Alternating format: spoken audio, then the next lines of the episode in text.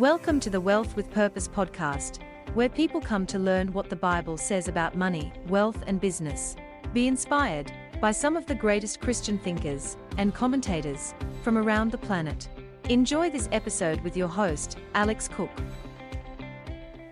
My guest today is Alex Cook, the CEO and founder of Wealth with Purpose. Alex, thanks again for your time today.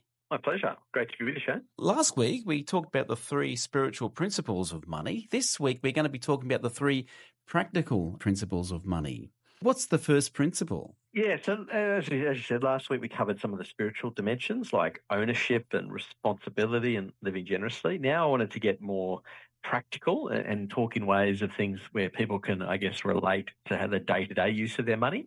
And so the first principle here is living beneath your means. Now, many of us would have heard of that cliche, live within your means, which is basically, you know, don't spend more than you earn, which is sensible. But in reality, to get ahead, you actually need to live beneath your means. Now, that's not always easy. And I certainly, I come from a, a family of what I call natural born spenders. Uh, so it's not, not easy. And I think my kids have caught that gene as well. And so there's a, you know, there's an easy temptation to spend. You know, there's opportunities everywhere, particularly in a nation like Australia, to spend money so easily. There's so many things we can do. But the reality of this principle is the practical aspect to do this is that we need to do a budget, right? We need to know how we're spending our money. And so how much is coming into your house in the form of income versus how much is going out. And of course, the idea is that you have a surplus because otherwise you're above your means. Now, the approach that we teach here is just a really simple rule. It's called the 80 10 10 rule. And the idea here is you live on 80% of what you earn, i.e., you live 20% below your means. And then the other 20%, you break it in two, you give 10 and you save 10.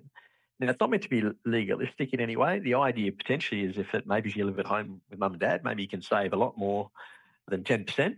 If you're you know, if you've paid off your mortgage and you no longer pay rent, maybe you can give, you don't need to give 10%, maybe you can afford to give 20 or 30%, or you can save more as well. So, as I say, it's just a useful framework for thinking about how we spend our money, making sure we're living beneath our means, but also making sure we're living uh, generously with what we have.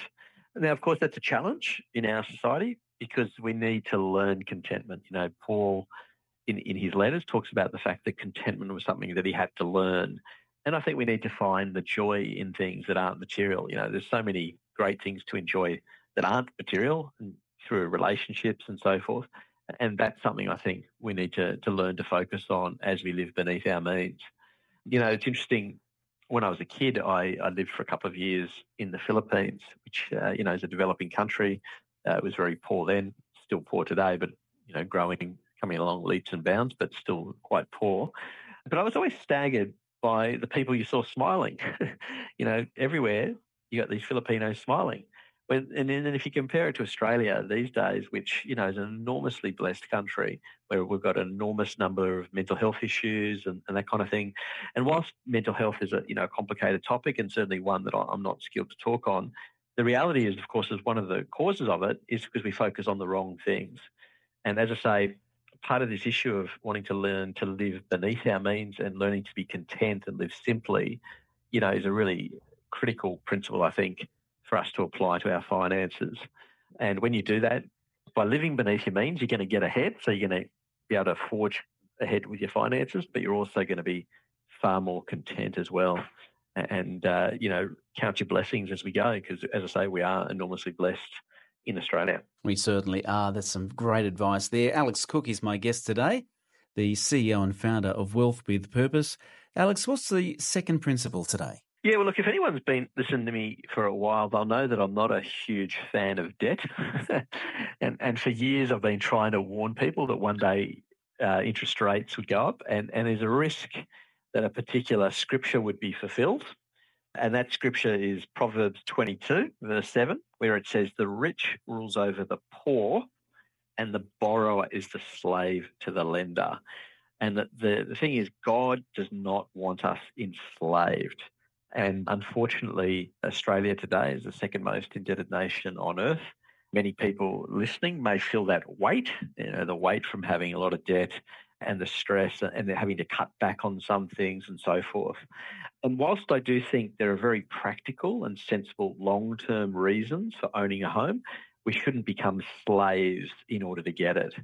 And I think when it when we do feel this pressure, there's a tendency to also want to blame. So, for example, we want to blame the banks or blame the government, things like that, which, whilst legitimate in some sense, I certainly believe that many of the poor public policies that we have as a nation have led uh, to this situation where people do feel this tremendous pressure. But we don't need to buy into the world system. And I think as Christians, we should be thinking differently. We should be taking responsibility and thinking about learning to be good stewards and just not buy into this world system. As I say, I'm not suggesting that people don't own a home or anything like that. That's not what I'm saying. I'm merely saying we need to be very wise in our use of debt. The Bible never paints it as sinful, but it does warn about the fact that it can entrap us. And so, my sort of message in a practical sense here is to try and keep your debt to no more than 30% of your net income.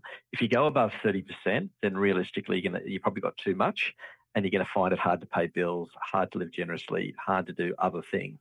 So try and keep it to below that. Now, I know some people probably 18 months ago may have been less than 30, but now because of interest rate rises, it's it's higher than that. So obviously, it's a chance to potentially need to reassess and so forth. And so, to me, this issue here, when it comes to debt, is just do some basic math and say, can I pay off my debts in a realistic time frame? Can I still live generously? Can I do the things that I feel that I'm called to do as a believer, even though you know times are a bit tough? We want to make sure, as I say, that debt doesn't enslave us. That's something that you know we want to avoid as much as we possibly can. Alex Cook is my guest today, the CEO and founder of Wealth with Purpose. And Alex, the third principle. I say to people to think of money as a tool. When it comes to topics like wealth accumulation, it's a bit of a sort of a sensitive topic in the Christian world. We often have a bit of a love hate relationship with money. We, we know that money can do damage if it's not used wisely and we know that it can have a negative impact on our, our character. In fact, I, I would go to so far to say that one of the big risk factors with money, if you like, is in fact our relationship with God. If we fall in love with money, and the devil would love us to fall in love with money, then we make it an idol, which is a false God, and we end up serving the, the enemy rather than serving God Himself. So we need to change our mindset here realize that money is actually a tool for doing good and that wealth in and of itself is a positive thing, but we can allow it if we're not careful, uh, and it will have a negative impact on us if we're not careful. You know, I love there's a, a fabulous verse in Deuteronomy 8, verse 18, where it says, Remember the Lord, for it is He who gives you the ability to build wealth. And so the danger, I think, when people get wealth, and if you look at a nation like Australia, which has become very prosperous and very comfortable is people have forgotten the Lord. And that's often very true. The richer people become, the more likely they are to turn, turn from God. And, you know, Jesus said, you know, it's harder for a rich person to go to heaven than through an eye of a needle. So you have those things which are really warning us about what wealth can do. So, in that sense, as I say, building wealth is, is fine, but we need to guard our hearts, make sure that what we're doing is morally okay. In other words, we're building it the right way and we're building it wealth with purpose. And that's the name of our ministry for good reason. You know, we believe that you can use money as a tool for doing good, and, and wealth can be used in enormously positive ways, like funding the kingdom, helping the poor, helping and supporting our families, and so forth. So, wealth, when used purposefully, is a wonderful tool. And so, I think the question then for us as, as Christians is well, God, you've given me these great resources as a tool. What do you want me to do with them? And we include God in our financial decision making and ask Him, God, what do you want me to do with what you've given me? You've put this in my hands. How am I going to use it wisely? And I think that's the questions we should be asking ourselves when we think about money as a tool. Some great advice there, Alex. And you, you mentioned your ministry, Alex, Wealth with Purpose. And people, how can people uh, check out more information? Yeah, look, I always encourage people to jump on our website, wealthwithpurpose.com. Uh, it's basically got a lot of uh, resources there. There's some lot of free resources and ebooks and podcasts and things that people can access and download. Uh, but there's also some courses there and things like that if you want to really increase your knowledge and if you really want to apply God's word to your finances. We've got lots of material there to help you do exactly that and to coach you through and to get you more help if you need it as well. So wealthwithpurpose.com is the, the thing to check out. Fantastic. Alex, thank you so much for sharing your insights again today. And next week, we'll uh, talk about the six biblical principles of investing. Looking forward to that one. But, Alex, thanks so much for your time today. My pleasure. Thanks, Shane. Alex Cook, the CEO and founder of Wealth with Purpose. Thanks for tuning into the Wealth with Purpose podcast. For more great biblical wisdom and free resources, please visit www.wealthwithpurpose.com.